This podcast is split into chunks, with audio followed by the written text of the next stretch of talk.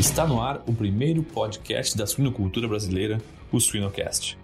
Eu sempre falo que quando a gente faz um trabalho voltado para pessoas, a gente não, não promete, jamais vai prometer resultado, a gente vai prometer pessoas melhores e a consequência de pessoas melhores no processo de produção é um resultado magnífico. Siga-nos nas redes sociais, YouTube e Spotify para ter acesso a conteúdo técnico atual, de qualidade, irreverente e gratuito. O Suinocast só é possível através do apoio de empresas inovadoras e que apoiam a educação continuada na suinocultura brasileira. MS Shippers, paixão pelo agro. Biodevá, resiliência por natureza. IPRA, construindo imunidade para um mundo mais saudável. Seva, sempre com você, além da saúde animal. Olá, vamos dar início a mais Suinocast e hoje, é, mais do que especial, eu tenho um convidado que eu tenho muito carinho, muita admiração, é o Baltazar Vieira, gerente de produção e operações agrárias da Alma. É, vou repetir aqui, é, Baltazar não é só gerente de operação e da granja, mas de operações agrárias da Alma, uma, uma empresa é, bastante infiltrada no agro, né, é muito admirada ali em Patos e, e, toda, e toda a extensão ali. Baltazar, fique à vontade para apresentar sua jornada, que eu acho que vale a pena você contar sua história, que eu já de antemão posso dizer aqui aos nossos ouvintes de muito sucesso. Eu vou, depois a gente bater papo sobre suinocultura e outras coisas a mais. Um abraço, meu querido. É, boa tarde, pessoal. É, como o Cantarello falou, meu nome é Baltazar é, trabalho na atividade suinícola há 19 anos, é, inclusive 19 anos aqui na Alma. É um prazer estar aqui hoje falando com vocês, passando um pouquinho da, da experiência, da vivência da gente, que hoje, é, cada dia que passa, vem agregando mais valor à vida das pessoas e principalmente na vida da gente mesmo. Então, na minha trajetória aqui na Alma, eu comecei aqui aos 18 anos, comecei na lavoura. Comecei na lavoura, trabalhando com, com Geraldo, que até nos dias de hoje ainda trabalha aqui com a gente, é o gestor da parte agrícola, catando mistura de soja na lavoura. Algum tempo depois, acho que três meses depois, fui transferido para a granja, onde comecei a, a trabalhar como lavador e manejo geral. E fui galgando meu espaço e trabalhando, porque eu sempre gosto de falar, né, que o trabalho árduo, ele traz recompensas magníficas. É, às vezes a gente pisa na bola, mas é sempre buscando aprender, buscando trazer coisas novas, né, buscando resultado. Depois desse, desse período, eu trabalhei acho que uns sete anos, oito anos no manejo, sítio 2, creche, recria e terminação. Tive a oportunidade de trabalhar aqui na empresa quando era, ainda era o berço da genética Sigers, Siga Genética do Brasil, isso há 18, 19 anos atrás, que veio um tempo depois se transformar em Ribergen, não foi para frente. E algum tempo depois eu fui trabalhar no Sítio 1, onde tive minha primeira oportunidade na gestão da maternidade, como coordenador da maternidade.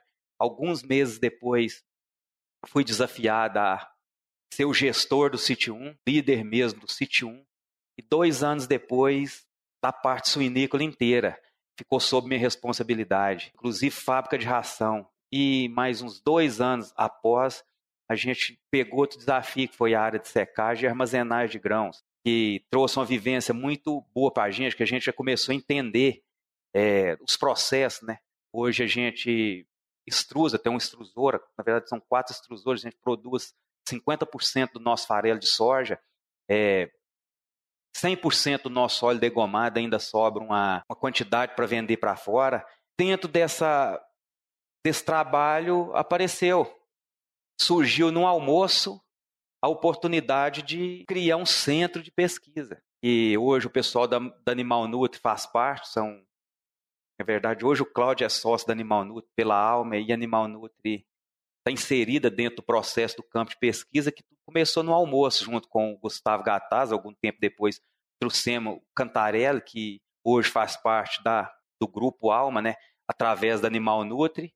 E é isso, sou um entusiasta de pessoas E eu sempre falo que essas prosas minhas que eu tenho, que eu tenho a oportunidade de levar um pouquinho da minha história, um pouquinho do meu conhecimento para as pessoas, se 100 pessoas ouvir, 200, quantidade quer que seja, se eu conseguir fazer a diferença na vida de uma dessas pessoas, para mim já valeu a pena. E, e, sempre nessas prosas minhas eu gosto de deixar um recado para quem tem a oportunidade de contribuir com pessoas, principalmente com a juventude. Porque que a juventude é difícil, eu acho que se fala desde 1900 e antigamente, quando desde quando existe jovem, quem já tem a cabeça já formada intelectualmente, profissionalmente, é, tem uma cabeça mais madura, fala que a juventude é difícil. E falar que a juventude é difícil não é criar oportunidade, não é ajudar. Então, é, eu deixo o desafio para quem pode contribuir com esses jovens, que contribua. Porque um dia fomos jovens, sabe? Um dia precisamos da contribuição de alguém. E é muito triste você bater numa porta e ela fechar. Mas vamos lá. Não vamos ficar andando em volta desse buraco, que é essa porta fechada, e nos esconder atrás da desculpa que fulano, ciclano teve sorte. Não, vamos, jovens, vamos erguer a cabeça e vamos atrás desse horizonte que é ilimitado de oportunidades. É, eu sempre falo que a indenização mais generosa que a gente tem na vida é a força de vontade, sabe? Porque não depende das pessoas, sabe? Não depende do que os outros acham, do que os outros dizem. Depende daquilo que a gente faz, da constância de proposta imposta pela gente num propósito de vida, seja profissional e seja pessoal. E assim, primeira coisa, gente, vamos ser proativos. Jovens, vamos ser proativos, vamos ser radicalmente honestos Nunca, nunca tentar agradar o chefe, sabe? Vamos falar o que o chefe, eu não gosto nem dessa palavra chefe, vamos falar o que o líder precisa, não o que ele quer ouvir, que esse jogo de ego está fora do sucesso. E é isso. É, esse é um pouquinho do Baltazar, e durante a nossa prosa aqui vocês vão conhecer mais e tenhamos a certeza que ninguém ajuda ninguém, a gente contribui com as pessoas para que as pessoas possam contribuir com a gente. Eu sempre falo que adianta ter uma empresa com mil vagas se não tem essas mil profissionais e vice-versa. Então, a empresa não ajuda o colaborador, a empresa contribui com o colaborador e o colaborador contribui com a empresa. É recíproco. A empresa necessita dos números para sobreviver e esses números vêm através do colaborador. Eu sempre falo né, que, que granja tem os quatro principais pilares, né, que é nutrição, infraestrutura genética e mão de obra. Só que alguns se separam, mas estão todos entrelaçados à mão de obra. Tem que estar sempre, gente, renovando, inovando, fazendo as coisas acontecer nessa parte que faz gestão. É, como é, eu sou formado em agronegócio, especializado em produção de aves e suínos, também sou técnico gestão de pessoas e empreendedorismo. E como eu falei, sou entusiasta de pessoas, apaixonado por suínos, por pessoas. É isso, Cantarelli. Isso é um pouquinho do Baltazar, isso é um pouquinho do Baltazar, pessoal. Um pouquinho da jornada, né? Esse pouquinho é, esse pouquinho é muito, né? A Biodevá projeta e produz aditivos específicos para rações com modos de ação únicos, provenientes exclusivamente de plantas e apoiados pela ciência. Ajudamos os pecuaristas em nutrição e saúde animal a produzir de maneira sustentável e lucrativa, acompanhando a redução de antibióticos e seus desafios zootécnicos e ambientais. Para saber mais, acesse www.biodevas.com. Baltazar, você é, comentou aí que você é um entusiasta da suinocultura. Mas sem dúvida nenhuma, hoje, e a, e a referência que eu tenho de você, além de outras coisas, né, é esse entusiasta de pessoas, né? Mas antes da gente continuar falando de pessoas, é, você realmente, quando que, quando que você se apaixonou pela suinocultura? Naquele momento que você teve a oportunidade de trabalhar na produção ou antes mesmo você já falava, você já sentia ali na alma, não, eu quero ir para a suinocultura. Como é que foi esse processo?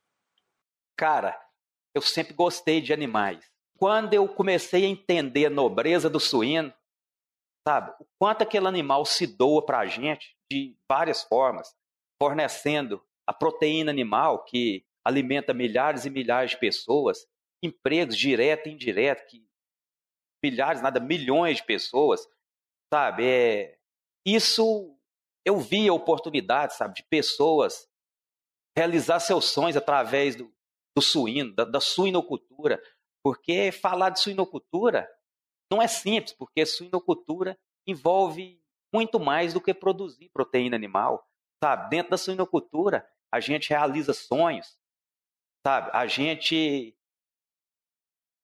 incentiva pessoas a, a ter uma vida melhor, sabe? A, a viver melhor. É, a gente contribui de várias formas para a sociedade, sabe? É, e o que me fez apaixonar pela suinocultura foi essa parte de que a granja não é uma granja. Eu sempre falo, nós não temos uma granja de 1.500 matrizes, a gente tem uma granja de 1.500 matrizes individual. Quanto aquele animal, cara, é, é dócil, é inteligente. E assim, cara, como eu falei, é nobre. E aquilo envolve pessoas, envolve cuidado de pessoas. É, eu, quando eu entendi que quando a gente entra para trabalhar numa granja, numa empresa, a gente não vai trabalhar para a empresa, a gente não vai trabalhar para o patrão, não vai trabalhar o gerente, a gente vai trabalhar o suíno. Isso me fez cada dia mais dedicar, entender o quão importante eu sou necessário na vida dele e vice-versa. Ele é importante na minha vida de várias formas, como eu falei, é, alimentando a gente todos os respectivos temas, seja na produção da proteína animal, na geração de empregos, infinitas coisas que é ligada à suinocultura. Interessante, ou seja, o que te chamou a atenção e te apaixonou pelos suínos é, é, é a missão dele, né? Ele doar a vida dele. É, isso é, você já antecipou, né? Eu, particularmente, sou muito grato a, a esse pequeno tempo, e que certamente vai ter muito tempo ainda é, ali na Alma, né, que é uma, uma, empresa realmente que faz a diferença, a forma é, em que o Cláudio Nasser pensa, a forma em que os líderes como você pensa, realmente é fantástico. E não tem como, né, Baltazar? Nós vamos sempre voltar em pessoas, sempre voltar em pessoas. Mas eu vou é, é te provocar ainda tentar. Eu sei que nós vamos voltar em pessoas, né? Mas te provocar a pensar um pouco ainda no sistema de produção, hoje, se fosse numerar aí três desafios seus dentro do sistema de produção de suínos, quais seriam esses três desafios? Cara, vamos lá. O primeiro desafio: pessoas. Vamos começar por pessoas. E falando em pessoas, vamos envolver consultorias, vamos envolver produtos. O que, que eu vejo hoje dentro da suinocultura? Vamos fazer um. Vamos embolar. Três desafios. Então vamos lá. Inovação de produtos, consultoria técnica e lá na base pessoas. Hoje eu vejo muito, eu vivi isso, Cantarela. Eu sempre falo nas minhas prosas que eu não falo o que eu eu não estou falando aqui o que eu ouvi. Estou falando aqui o que eu vivi e o que eu vivo no dia a dia. O que, que acontece? Entra vários produtos excelentes no mercado. Hoje, dentro das granjas, é muito centralizado. Por exemplo, o pessoal gosta muito de mandar e muito pouco se demanda. Quando não se demanda, dentro do processo de produção, centraliza. Quando centraliza, capa aos olhos de quem está liderando. E aí o que, que acontece? O consultor vai, impõe o um manejo, faz uma parte sanitária magnífica, mas aquilo na realidade não acontece. Por que, que não acontece? Porque é feito muito treinamento de pessoas, mas isso é feito no coletivo, isso fica muito pouco guardado dentro da cabeça do, colaborador. Então, às vezes, o consultor falha, ah, o consultor não está dando certo em tal empresa. Mas, na verdade, não é o consultor. É a empresa que não está inserida no processo de produção do jeito que precisa estar, tá, Cantarela. O que, que acontece? Colocar constância de propósito nos colaboradores, fazer eles se sentirem importantes, colocar para eles, cara, que eles são tão importantes para a empresa como para eles. Sabe? É isso. Entra um produto, vamos testar esse produto aqui numa granja aleatória, vai coloca o produto lá, ah, o produto é entregue para um colaborador, ou é feito um trabalho lá, o pessoal nem mede direito. Por isso a importância de um centro de pesquisa, de conceito, fazendo um trabalho de campo como se fosse dentro de uma granja. É, o pessoal vai e fala simplesmente, não, o produto não funcionou aqui não. Cara, será se realmente não funcionou, Cantarelli, ou não foi feito direito? Isso eu estou falando, cara, porque isso não é teoria, isso é conceito, isso é vivência aqui do dia a dia. Já teve produto que eu inserido dentro da granja, assisti esse produto e deixei acontecer. No final, deu certo.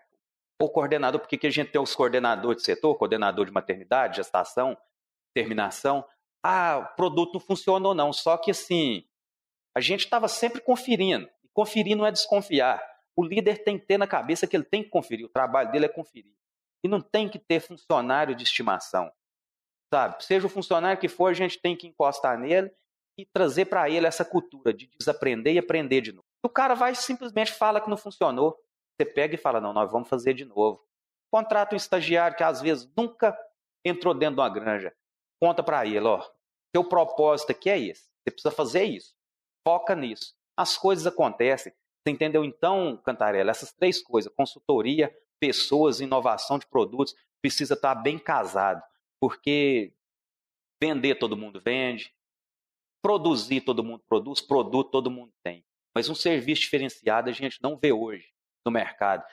Uma empresa que tenha essa parte, sabe, de suporte técnico dentro do processo de produção, inserindo mesmo aquele produto ali, seja uma tecnologia, qualquer coisa que seja, sabe, fazendo do jeito que tem que ser feito e provando por A mais B, que funciona, que os números vão subir e eu sempre falo que quando a gente faz um trabalho voltado para pessoas, a gente não, não promete, não, jamais vai prometer resultado. A gente vai prometer pessoas melhores e a consequência de pessoas melhores no processo de produção é um resultado magnífico. É como eu estava falando, a gente, Cantarelli, passou do ano passado de 31 desmamados para esse ano 33, sabe? Trabalhando só pessoas, mais pessoas. É, mês de julho a gente desmamou 34, mês de agosto a gente desmamou 37. E hoje, depois que a gente voltou mais para pessoas, eu tenho no mínimo cinco pessoas a menos no processo de produção. Sabe? Porque hoje eu tenho pessoas que quer mesmo fazer parte da equipe, que quer mesmo produzir e que sabem da sua importância no processo. Então, Cantarelli, isso é um dos grandes desafios que a gente está tendo hoje na, na suinocultura. E aí, uma coisa vem puxando a outra. Hoje, essa parte grão, custo de produção, está muito complicado, sabe? É, por exemplo, hoje tem essas queimas de grão sem qualidade e o produtor, infelizmente, tem que comprar, Não é um problema da gente, nós somos autossuficientes. Cara, mas hoje qualquer grão que você lança no mercado a um preço bom, o cara acha que com absorvente vai resolver, não vai, sabe? E começa a ter percas que vão ser bem maiores do que se compra um grão de qualidade. Isso eu estou falando, Cantarela, porque eu estou vendo isso no dia a dia. A gente vende grão e às vezes aparece um fundo de silo para vender que isso tinha que ser direcionado a confinamento, a ruminantes, né? Não a não ruminantes como é o suíno. O pessoal do suíno simplesmente compra e ponto. Acha que o absorvente vai resolver, sabe? E aí o que, que vai acontecer? O produto, a tecnologia vai falhar. Isso está voltado para quê, Cantarela? pessoas, para gente, para gestão. Você entendeu? Eu acho que o grande gargalo hoje da suinocultura maior de todos chama-se gestão. O pessoal está querendo leiloar o colaborador. É, o colaborador está ali, eficiente, produzindo, com salário defasado. Quando o cara vai sair, o gerente ou o patrão chega e fala: Não, você quer quanto para você ficar? Se esse cara ficar, ele não é digno também, porque ele é um cara que amanhã, se um pagar ele mais, ele vai sair. Então, cara, uma coisa que as empresas têm que procurar fazer é valorizar enquanto há tempo, não leiloar seu colaborador. Você vira bolinha, volta em pessoa. Você dá mais uma volta, volta em pessoas, em quase todos os aspectos, sabe?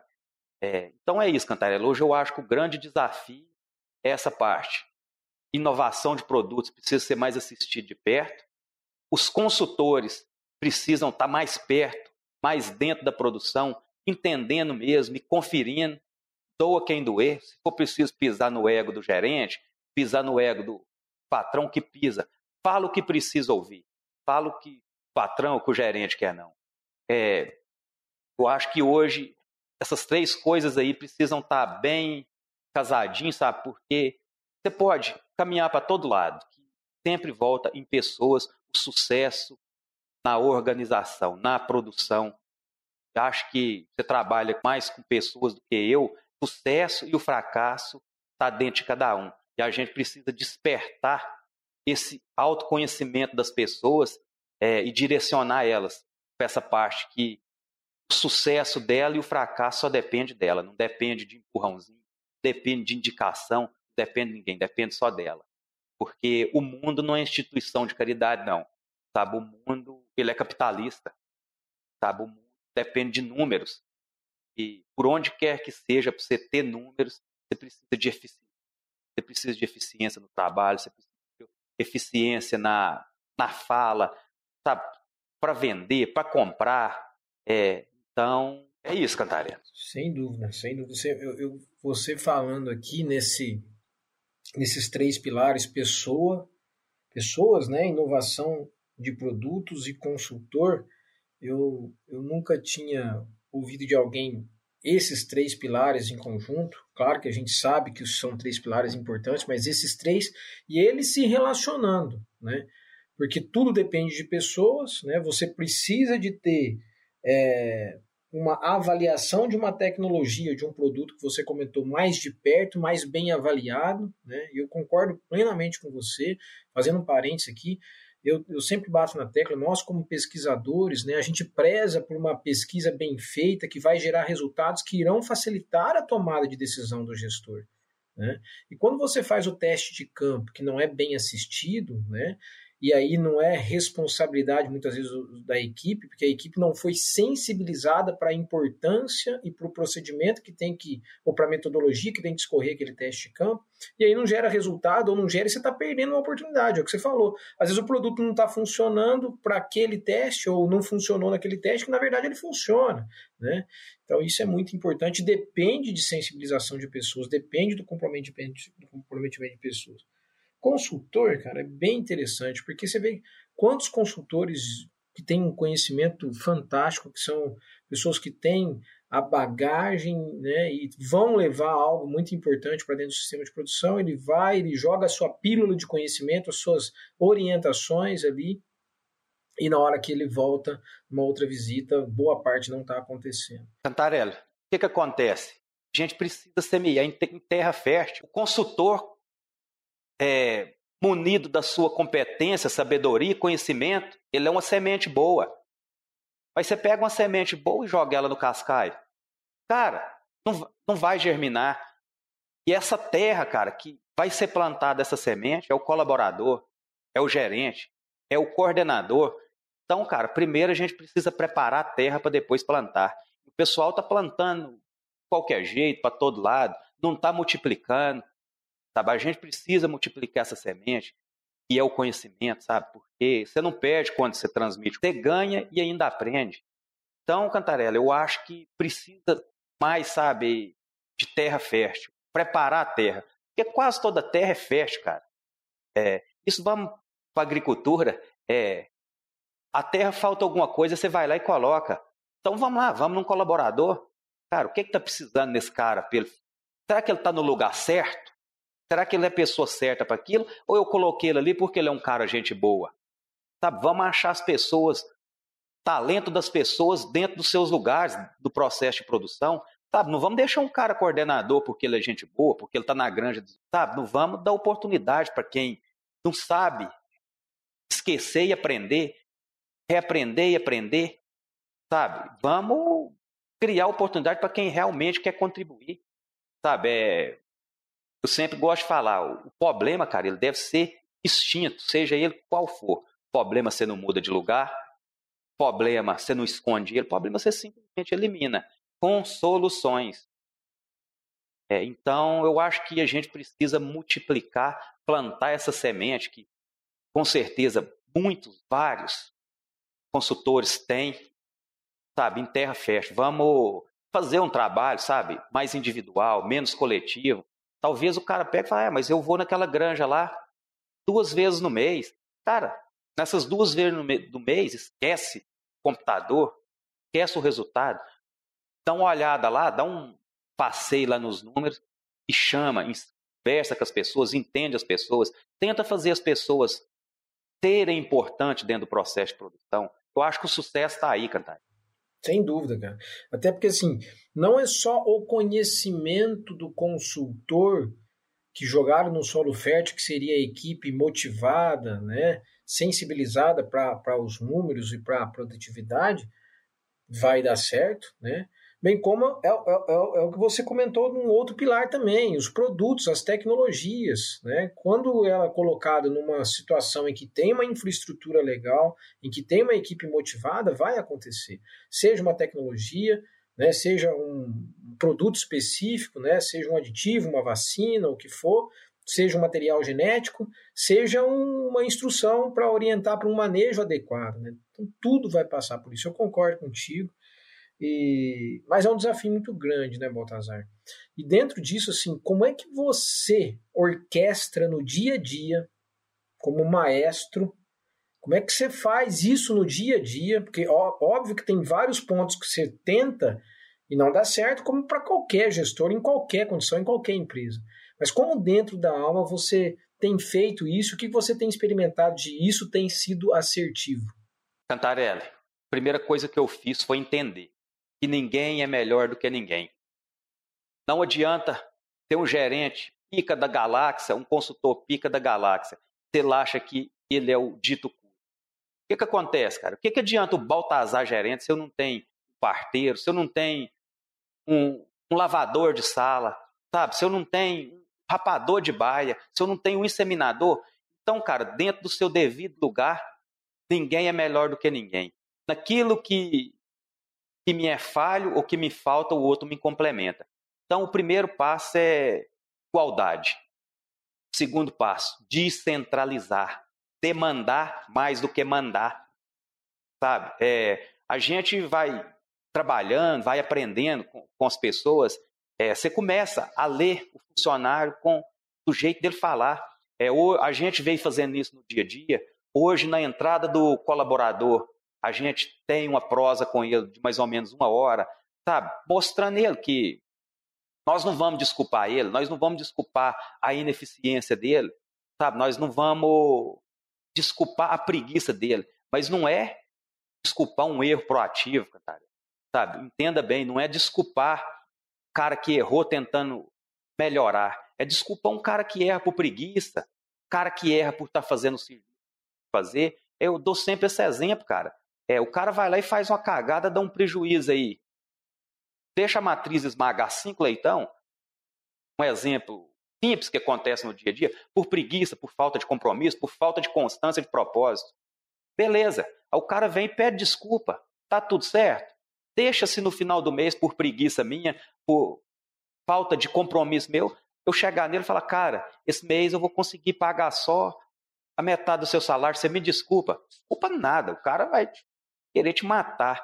E a gente prega aqui na empresa, eu acho que isso devia ser feito, é a gestão pelo respeito, Cantarela. Não a gestão pelo medo. Porque quando a gestão é feita pelo respeito, você pode estar onde é que for, que as pessoas vão estar inseridas no processo, vão ter comprometimento as coisas vão acontecer. Quando você faz a gestão pelo medo, vai acontecer quando você está perto. Gosto de dar sempre o exemplo da cobra. Se tem uma cobra perto do seu pé, você tem medo, você vai ficar quietinho, estático essa cobra está um quilômetro de distância no meio do mato, você está nem ligando para essa cobra. Essa cobra é um exemplo de gestor que gera pelo medo. A hora que ele está lá perto, eles vão fazer bonitinho, do jeito que precisa ser feito. O cara não está lá toda hora. Principalmente gerente, tem que estar tá saindo o tempo todo, é reunião o tempo todo. A hora que o cara não está, ninguém está nem aí para essa cobra. Vai fazer a, a bagunça ali. Então, é demandar mais, mandar menos, é, senso de igualdade, descer do salto do ego, sabe? É, esquecer essa coisa de ser melhor do que o outro, de. É, cara, a gente não é nada, a gente está. Hoje eu estou gerente, amanhã eu posso estar um colaborador, sabe? Você acha que se eu for um cara carrasco, um cara ruim, quando eu estiver colaborador, aquelas pessoas que um dia quando eu estava gerente, elas vão me respeitar? Vão, cara. Então, por isso, nós não somos nada nessa vida. Nós estamos. Eu sempre gosto de falar, é, hoje eu estou magrinho, mas eu estou magrinho amanhã, eu posso não estar como eu não estava. Então, a gente tem que prestar mais atenção no que pode vir, no que vai vir, sabe? E mais uma vez, trazer pessoas de confiança, pessoas de pé, é, de, de bom grado, pessoas que pensam do mesmo jeito ou parecido, que ninguém é igual, sabe, esse propósito, sabe, de entusiasmar com pessoas, de ser entusiasta de pessoas. Então, Cantarelli, é, eu vejo desse modo, sabe? Vejo assim, bem de perto essa gestão que a gente faz aqui, pelo respeito, essa gestão íntegra de pessoas inseridas no processo, como se fosse deles, tra trabalhando como se fosse deles, sabe? Isso é muito bacana, sabe? Dá gosto de ver. É, eu chego no sítio 2, é como se o Baltazar não tivesse ali. O pessoal vem, cumprimenta, mas continua as atividades do mesmo jeito, sabe? Não para o que está fazendo e fica doido procurando outra coisa. Se está sentado ali no murinho conversando, é porque teve aquele espaço de tempo, vai continuar sentado, nem liga se o Baltazar chegou, saiu. É, às vezes a gente, eu fico três dias sem vir na granja, que fico no sítio, eu fico resolvendo outras coisas, o pessoal já cobra. Sabe, em muitos lugares, quando o gestor se afasta, eles, nossa, ainda bem que aquele cara não está vindo aqui. É, e outra, Cantarela, feedback, cara. Tá? Seja o feedback positivo ou negativo, sempre vai ser construtivo na vida da pessoa. Você só não pode falar o que quer, dar tapa nas costas. Sabe, se tá ruim, ou vem cá, vamos tentar melhorar isso. O que, que eu posso contribuir com você para você estar tá contribuindo com a gente? Sabe, é, eu sempre gosto de deixar bem claro, aqui na empresa a gente não demite ninguém. A pessoa demite. É, graças a Deus a gente não tem problema nenhum com pessoas que saem, porque a gente tenta até no último minuto, até nos 45 do segundo tempo. Aí chega o momento que você tem que medir, Cantaré. Cara, se essa pessoa ficar, o que, que ela está ganhando? Provavelmente nada. E começa a atrapalhar as outras pessoas. Então a gente tem que sair desse ciclo vicioso, sabe? Que de agradar, de, de às vezes não falar não. É muito preciso, Cantarela. É, meu isso, é, isso, cara, é muito interessante. Eu estava até conversando com a minha equipe aqui mais cedo, né? A gente vê é, na produção não teve esse dos colaboradores da produção de modo geral, né? Vamos aí a produção de suínos, nós não tivemos o isolamento social, óbvio que não poderia parar, né? Mas o que a gente vê aqui é, em equipes que se isolaram, vamos pensar aqui na universidade, aqui na minha equipe mesmo, é, essa volta do presencial de novo é, tem, tem trazido um, um, movimento de baixa energia, né? Alguns estão usando esse termo aí, quiet quitting, que traduzindo para o inglês seria, para o português seria desistência silenciosa ou demissão silenciosa, né? Mas isso já vem, eu acho, de um comportamento, né?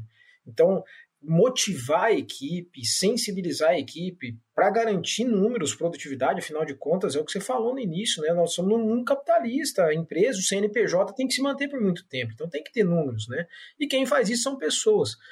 E, e você orquestrar isso daí não é simples, porque hora você você, você, tem pessoas que estão motivadas hoje, né, estão motivadas hoje e amanhã já não estão mais. Então, como você sempre fazer esse ciclo ser virtuoso né, na vida das pessoas, em particular, como você disse, para elas transformarem o sistema de produção em algo que possa ser crescente o tempo todo, né? mesmo frente aos desafios, e aí garantir o sucesso da empresa. Né? Então, isso, isso realmente não é simples. Eu sei do teu movimento aí, dos seus desafios e sua maestria, mas é, tudo nós vamos pensar em pessoas. Né? Porque, por exemplo, manejo. Ah, precisamos de fazer. Esse dia a gente estava conversando sobre manejo de colostro, né? ou fazer banco de colostro. É extremamente difícil isso, né? Como você motivar uma equipe a fazer isso, né? Então, tinha uma pessoa que estava falando para mim que ele sensibilizava, a maioria eram mulheres, ele falava: você imagina se o seu filho não tiver a quantidade de colostro suficiente, né? Então, tudo isso é, nos chama atenção. E você falar que você tem que tratar do indivíduo, primeiro você tem que tratar do indivíduo pessoa, para depois tratar do indivíduo suíno, né? É, Cantarela, aqui a gente tem uma coisa interessante que a gente faz da gestação, às vezes umas, umas matrizes se debilitam. E a gente vai até o último segundo tentando recuperar ela. Antes, quando simplesmente ela debilitava e a gente sacrificava, antes da minha gestão, cara, sempre tinha 10, 9 numa granja de 1.500 matrizes caídas, sabe? Dava um problema e o pessoal deixava.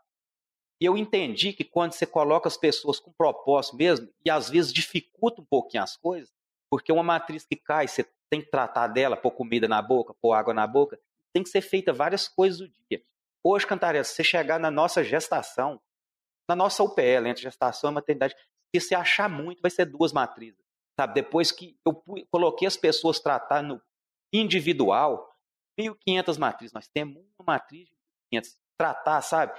E pôr na cabeça deles, ó, se essa matriz cair, adoecer, precisa tratar na boca, você vai tratar até no último segundo. Nós não abrimos mão e não negocia. E, cara, a gente sensibilizou, sabe, os colaboradores, e isso hoje é um mínimo do mínimo dentro da, da produção.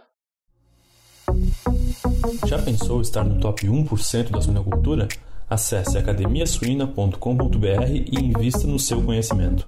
Bem, esse todo, todo esse, não só acho que assim, a cultura que tem na alma, né, mas você particularmente é, consegue fazer isso muito bem, toda essa história que você contou para nós, toda essa forma que você trabalha dentro do sistema de produção de suínos, e isso acaba, acaba assim, é, é, refletindo fora da granja, né, e outras pessoas quando passam aí chama atenção. Recentemente você teve a oportunidade de ser convidado para dar consultoria para iniciar sistemas de produção na África. Eu acho que assim, é, é claro que você vai contar um pouco dessa história, mas vem muito desse dessa forma que você trabalha, né? É, mas eu não vou antecipar. Conta aí essa história, como é que foi, como é que está sendo e o que, que você tem pensado sobre isso. Cantarela, como eu falei, trabalho árduo, sabe? O trabalho, comprometimento, ele é generoso com a gente. E nem sempre essa generosidade vem financeiramente, sabe? É, eu me tornei um cara, no mínimo, 50% melhor depois dessa experiência vivida no, no outro continente. É, foi em Angola, na África. É, tudo surgiu eu estava na casa da minha mãe num sábado e o André, que é o rapaz que trabalha aqui, ele é o diretor das operações na Alma Energia, veio com os angolanos e falou: Baltazar, só podem vir na granja no domingo, porque na segunda tem compromisso e na terça já estão voltando para Angola. Peguei e falei: André, vamos lá, ué. Assim, você sabe, Cantarela, eu não tenho meio termo comigo, é assim ou não. Não tem desculpa, vamos lá amanhã, nós vamos lá. E esse pessoal veio para ficar na granja duas horas de prazo. Sair, chegar 8 horas da manhã, sair acho que 3 horas da tarde. Com o intuito de produzir suína em Angola. Hoje em Angola, 93% da carne suína é importada. Um quilo de carne, para você ter ideia, é 50 reais. Lá não existe suína, existe uma criação pouca. Como o trato é muito difícil, carne de gado lá é mais barato do que carne de suína. Porque o gado é criado solto, meio que mais rústico. E esse pessoal começou a, a, me assuntar. Eu comecei a contar a minha história, falar sobre gestão, falar sobre produção. Num determinado momento, o rapaz falou: É, nós estamos precisando de um consultor. Chama Eliseu, ele é o diretor de projetos lá, é brasileiro. Os outros dois angolanos, o seu Fernando e o outro. Eu peguei e falei: Não, cara, mas Brasil vocês vão arrumar. Tem muito consultor aqui. E aí a gente andou mais um pouco. Baltazar, você vai ser nosso consultor lá. Não vou, não, não tem interesse. Momentaneamente, não. E aí eles foram falando de sonhos, cara. Porque aqui você sabe, Cantaré, que nós somos todos sonhadores, a gente não deseja nada, a gente só sonha, porque o sonho leva pessoas junto e a consequência é muito maior do que a do desejo. E se tivermos oportunidade, vamos falar a diferença. Tenho certeza que temos que ser sonhador. E eu peguei, diante de muita conversa, eles falando da equipe deles lá, uma juventude excepcional, os jovens é, recém-formados, é, a equipe é composta por duas pessoas, entre zootecnistas e engenheiros agrônomos. Vão para a lida mesmo, é o pessoal da produção mesmo. Aí eu peguei e falei, cara, conversa com o Cláudio. Se o Cláudio me liberar, eu vou dar uma força para vocês lá. E aí casou, cara. A gente, início, dia 2 de julho, estava desembarcando lá em Angola. Estamos fazendo um trabalho magnífico, vai ser a maior granja da província de Huila é, fica perto da capital, que é Lubango, vai ser a maior granja, uma das maiores de Angola, é, e vai ser um trabalho excepcional. E a ideia do pessoal é muito boa, é ter uma granja de 600 matrizes, a gente está começando agora com 300, com frigorífico acoplado, Catarina. Vai fomentar para famílias de baixa renda, através do governo, para essas famílias poder produzir para abater num frigorífico que vai ser dentro desse dessa empresa. Essa empresa chama Unione Angola. Eu trabalho para a Quave. Essa Quave vai ter um frigorífico também. Vai pegar, por exemplo, você tem aí 50 hectares. Cantarelli, vamos fazer uma, uma pocilga aqui, a gente vai fornecer material genético, vai fornecer ração e a gente compra o seu produto no fim de tudo. É, sabe? E isso, eu vi isso como uma oportunidade de dar dignidade para aquele pessoal de lá. No início foi um desafio muito grande para mim, Cantarela. Eu tenho um filho de quatro anos, o máximo que eu fiquei longe dele foi três dias, sabe? Mas o propósito foi muito maior, cara, do que saudade, do que dificuldades. Porque eu vi, através dos treinamentos, através de, da transferência, da multiplicação de conhecimento, o brilho no olho daquelas pessoas. E a gente tem que tomar muito cuidado, sabe? No falar, a gente tem que cheirar muito mais do que falar, porque eles são felizes do jeito deles. É, com as deficiências, é, todos os aspectos, sabe? É, alimentação, saúde, saneamento básico, até mesmo água, são muito deficientes, mas mesmo assim são felizes. Então a gente tem que dar perspectiva sem prometer é, e fazer eles ser importantes, sabe? Dar uma perspectiva, fazer as coisas partir mais deles, sabe? É, já estamos com a pocilga lá de 30 matrizes, onde aprende, entra estudantes, sai estudantes, recém-formados. Está sendo um trabalho muito bacana. É, e outra coisa bacana, que quando a gente é agraciado com oportunidade, a gente consegue criar oportunidades para quem nos cerca. É, Ana Paula é uma recém-formada veterinária, trabalha comigo há dois anos, formou trabalhando comigo. Em janeiro, está cruzando o Atlântico para ir ser a gerente dessa granja, para ser a gestora dessa granja. Cara, saiu daqui. E, e isso é muito, sabe, isso é muito gratificante. Como já saiu vários profissionais, Cantarela, que você tem conhecimento, sabe, aqui debaixo das nossas asas, aprendeu a trabalhar com a gente, ensinou a gente também. Então, estamos com esse desafio lá, Cantarela. É uma granja de inicial de 300 matrizes. A gente vai trabalhar com genética X vinda da Namíbia. É, muito empolgado com o projeto. É, em janeiro também estou voltando para lá. É, vou ficar lá agora. A proposta é ficar uma semana a cada três meses ou a cada dois meses, vamos ver, dependendo da demanda. Tem uma central de inseminação dentro desse polis, dentro dessa granja, que consegue atender até 7 mil matrizes. A intenção é vender material genético para Angola inteira e trazer perspectiva, conhecimento eles falam, né, cara? A gente é uma areinha, né? Ali frente ao mar. Mas é plantando a sementinha que vai multiplicando. E eu tenho certeza que, pelo menos na vida de uma pessoa lá, eu fiz a diferença. Sabe? É, isso é uma coisa que a gente tem que ter certeza e tem que sempre buscar isso. É, é isso, Cantarela. Esse trabalho na África me engrandeceu muito espiritualmente, como pessoa e profissionalmente também, sabe? A gente, o pessoal começa a ver a gente com olhos diferentes, sabe? E continua aqui, a mesma pessoa, o mesmo Baltazar de 19 anos atrás, quando comecei aqui, eu carinha lá da, lá da rapação, lá da lavação. Mas com muito mais experiência e, e, e muita vivência também, né, Baltazar? Essa vivência tua, cada vez as, as coisas vão se validando, né?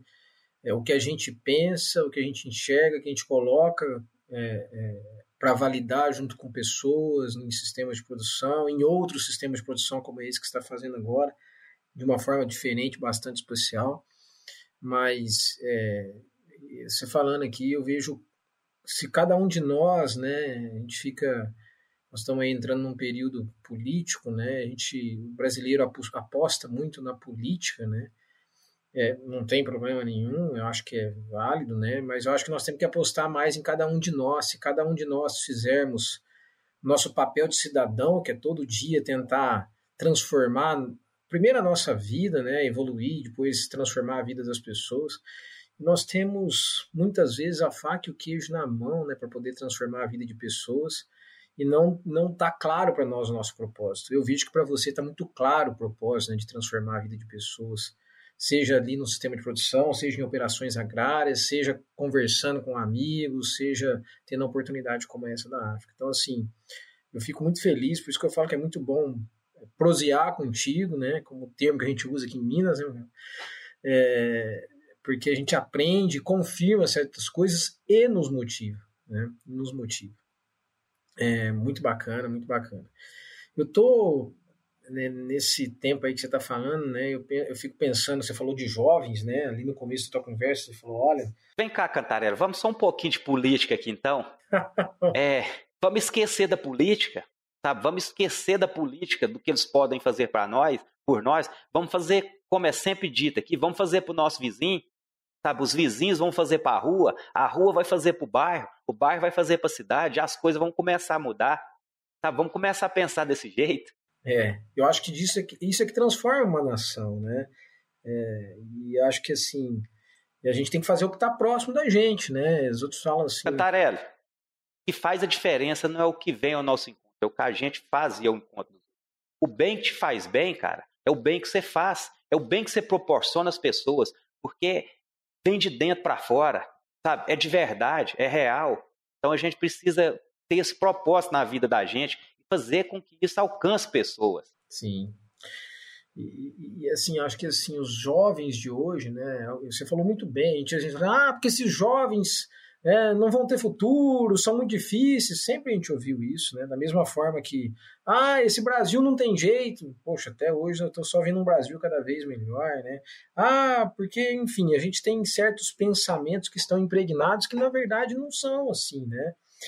E eu também, como professor aqui na universidade, como orientador, eu também tento fazer esse olhar, né? apesar das dificuldades, das diferenças entre as gerações.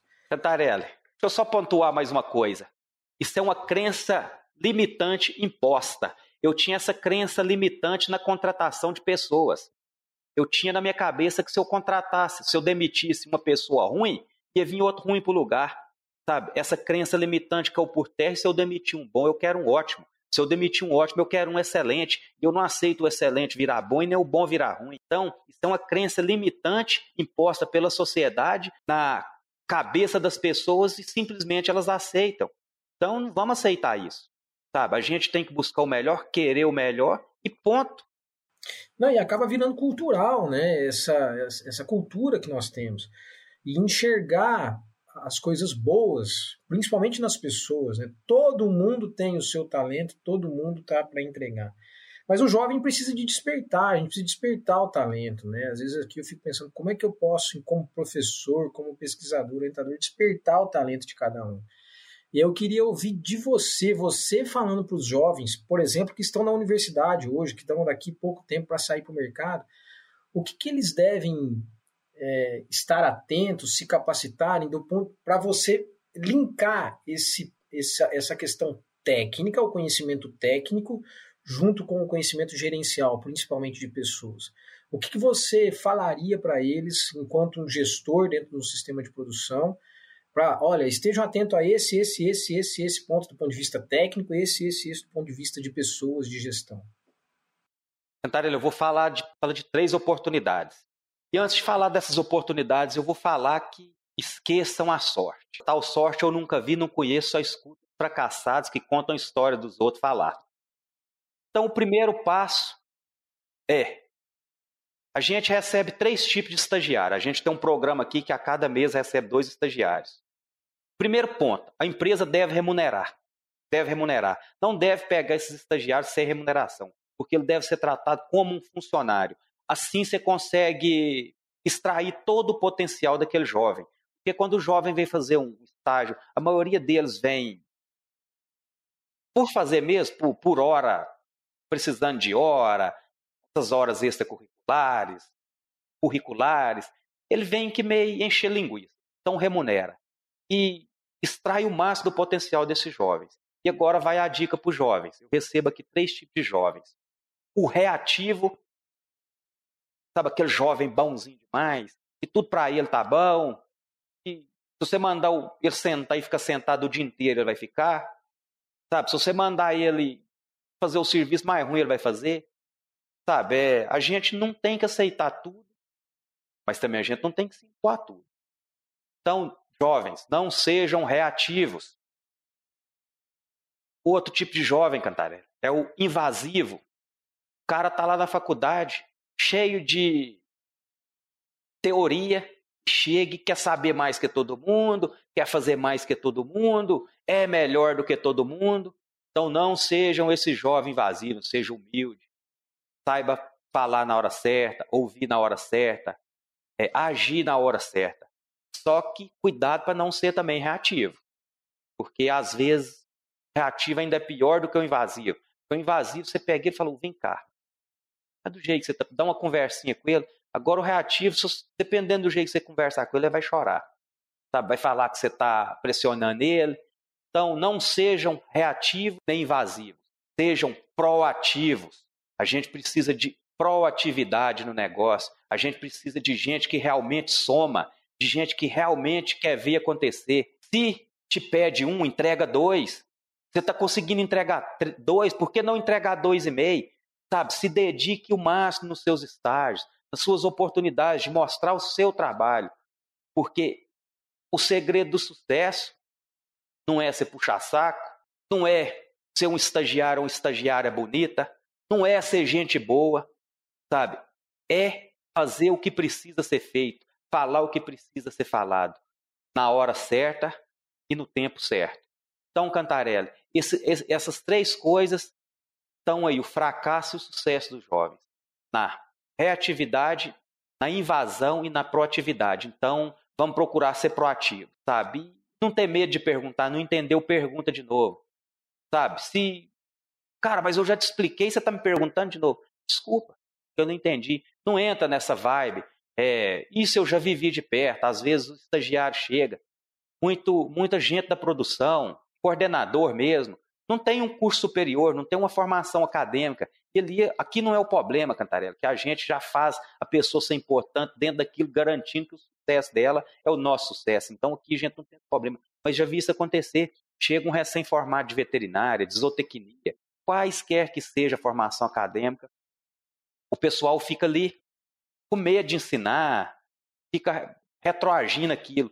Então, o cara precisa se fazer importante, não, fazer, não se fazer melhor. Então, a bola da vez para o jovem é ser proativo, sabe? É entregar o seu máximo dentro daquilo que é o seu propósito. E outra, Cantarela, vem cá. O pessoal está aqui. O profissional do futuro é o pato. Vai nessa não, jovem. Vai nessa não. A gente precisa ter atenção, a gente precisa ter propósito. E o pato não faz nada direito. Ah, o pato nada longe, tem uma formação para voar, que um vai descansando o outro, voa, né? O pato nada, o pato não. O pato não voa, nem não anda e nem não nada direito. Não seja um profissional pato. Foca naquilo que você quer. Você quer suíno, então foca no suíno. Você quer grandes, é, vaca, boi, é, agropecuária, foca na, nisso, cara. Você quer aves, foque em aves. Não queira abraçar o mundão, você vai se perder, não vai ficar boa em nada, e não vai nadar, nem andar e nem voar direito. E isso eu estou falando, é, isso é o Baltazar falando. Se alguém for contra, infelizmente, não vai conseguir impor isso na minha cabeça. Porque a gente pode ter várias atividades, mas isso é um processo, Cantarela. Sabe, eu não fui gerente sítio 1, gerente do sítio 2, fábrica de ração, secador de grãos, armazenamento de uma vez, sabe? Eu fui aprendendo cada um de cada vez. E, e assim, ó, dando a atenção necessária para cada um. Agora você pode ter certeza que o pato não põe atenção em tudo, não. É do jeito que precisa, não. Então, essa é uma verdade que vai doer muita gente, porque estou vendo esse conceito de profissional pato. Jovem, sai dessa de profissional pato procura aquilo que você quer, foca e se dedica naquilo. Eu concordo contigo, eu concordo contigo. E quando você trabalha essa questão do reativo, invasivo e proativo, eu só não entendi por que do nome reativo, se é esse, você deu como exemplo o comportamento da pessoa que fica tranquila, que não. É porque ele não reage? Ele não reage, Cantarela. Sabe, você provoca, provoca, tem muito medo de errar. O medo é necessário, cara. Você dá um passo de cada vez. Não é aquele erro que você chega em volta do buraco e fica andando, não. É aquele erro que faz você desviar, aquele medo que faz você desviar do buraco. Se você não tem medo, você sai correndo e toda hora você cai. Agora, quando você tem um pouquinho de medo, isso se faz necessário. Se você vê um buraco, você desvia. Agora, aquele medo também que te estagna, que não te faz andar, esse não pode, não. Então, essa reação, essa reatividade é de não agir, de não. é de ficar ali, ó, é, aceitando tudo. É, tudo que te impõe, você aceita, você, você assina embaixo. Então, esse tipo de reatividade que a gente não pode ter. É.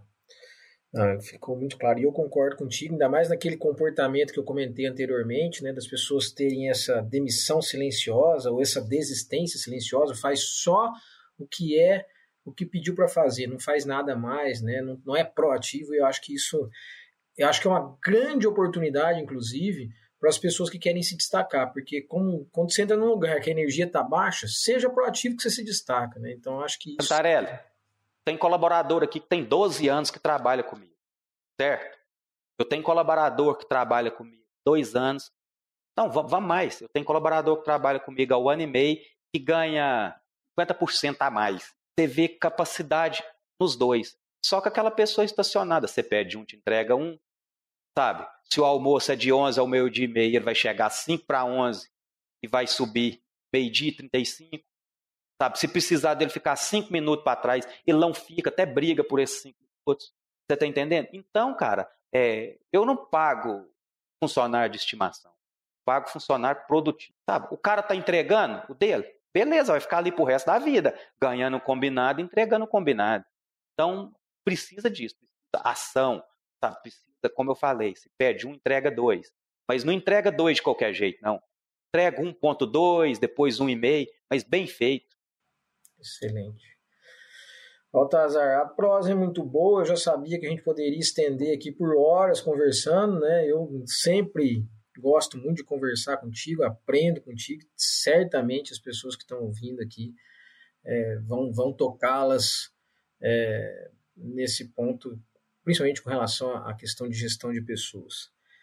É, vou para a fase final da nossa entrevista e é algo mais é, do teu pessoal, vamos dizer assim, né?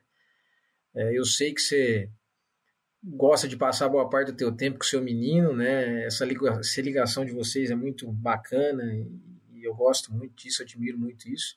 Mas eu queria te fazer duas perguntas. A primeira, quais são os seus hobbies, né? E se você tem, e se você consegue, né? Porque não é fácil, vida profissional, vida pessoal, familiar. E recomendação de livros, né? Não precisa de ser um leitor, mas o que, que te tocou aí nesse período com relação à leitura? Cara, é, eu tenho um livro que eu acho incrível. É, foi um presente de um profissional da área, o Fernando Toledano, que me presenteou com esse livro. É, esse livro se chama a regra é não ter regras, sabe? É, é um livro que faz com que a gente seja mais proativo, sabe? É um, é um livro muito bacana e um livro que não tem muito nada a ver com é a Revolução dos Bichos. Lá fala da inteligência do suíno. Quem tiver oportunidade de ler, é um livro muito bacana. Legal, legal. Já tô... É, e tem outro livro também que eu gosto muito, chama Obstáculo, o caminho do sucesso. É um livro extraordinário que conta a história de vários líderes no decorrer da história. Júlio César, é, essa turma aí que foi muito importante na história da humanidade. Gengis Khan, essa turma aí toda. Então, esses três livros eu deixo a indicação. São uns livros muito bons. É, eu tenho meus hobbies, Cantarela. Eu ando de bicicleta, gosto de academia. Eu era fazia nada e resolvi ficar com meu filho, realiza alguns trabalhos sociais voltados para a parte espiritual, que eu gosto muito, e apaixonado, entusiasta mesmo por pessoas. É, se precisar conversar, sabe, se precisar desabafar, não sou psicólogo, mas estou sempre à disposição. Mas ainda mais nós líderes, né? Assim, a gente sempre tem que ter um pouquinho aí. A gente faz, não é, não é psicólogo de formação, né, Baltazar? Mas pelo menos um pouquinho a gente tem que entregar nesse sentido, né? Para sensibilizar ou motivar pessoas, né? Ou pelo menos dar o direcionamento. Acho que isso é muito importante. Nós temos que nos apoiar dessa forma, né? Um ao outro. E, bem, enfim, acho que isso é, é, é fundamental para o sucesso da nossa espécie, né? Assim, Catarela, a regra da minha vida é quer ter razão, não quer estar certo, quer ser justo. Já me basta. Sabe, isso vai me trazer uma felicidade de longa e não uma felicidade instantânea, que às vezes está certo, que às vezes ter razão traz. Então, para minha vida, eu quero sempre ser justo. Menos razão, menos certeza. E a gente, como eu falei no meio da prosa, a gente está, posso estar certo, amanhã eu posso estar errado. Quando você age com razão das outras, você julga. E amanhã você pode estar sendo julgado. Cara, muito legal. Mais uma vez, muito bom te ouvir. Espero que os ouvintes aqui possam desfrutar deste Suinocast com Baltazar Vieira, uma pessoa mais aqui especial. Para quem não conhece, vai ter essa oportunidade, né? É, de entusiasta não só da suinocultura, mas de pessoas e, e, que vem com, com, conceitos aí, né, não só teóricos, mas que vivenciou na prática, é, relacionado à motivação, à proatividade, a resultados, isso é fantástico. Baltazar, muito obrigado, meu amigo. É, mais uma vez, eu sei da tua correria, do teu dia a dia e de tantos afazeres aí. Muito obrigado mesmo, de coração. Prazer foi meu, Cantaré, falar com vocês. Você sabe do apreço que eu tenho por você, desse carinho imenso que a gente tem, essa parceria que a gente tem, essa amizade. É, muito obrigado pelo convite. Espero que possa alcançar, sabe, a mensagem possa, possa chegar às pessoas. Obrigado mesmo, de coração. Com certeza, meu amigo. Valeu. Mais um Suinocast aí, muito obrigado.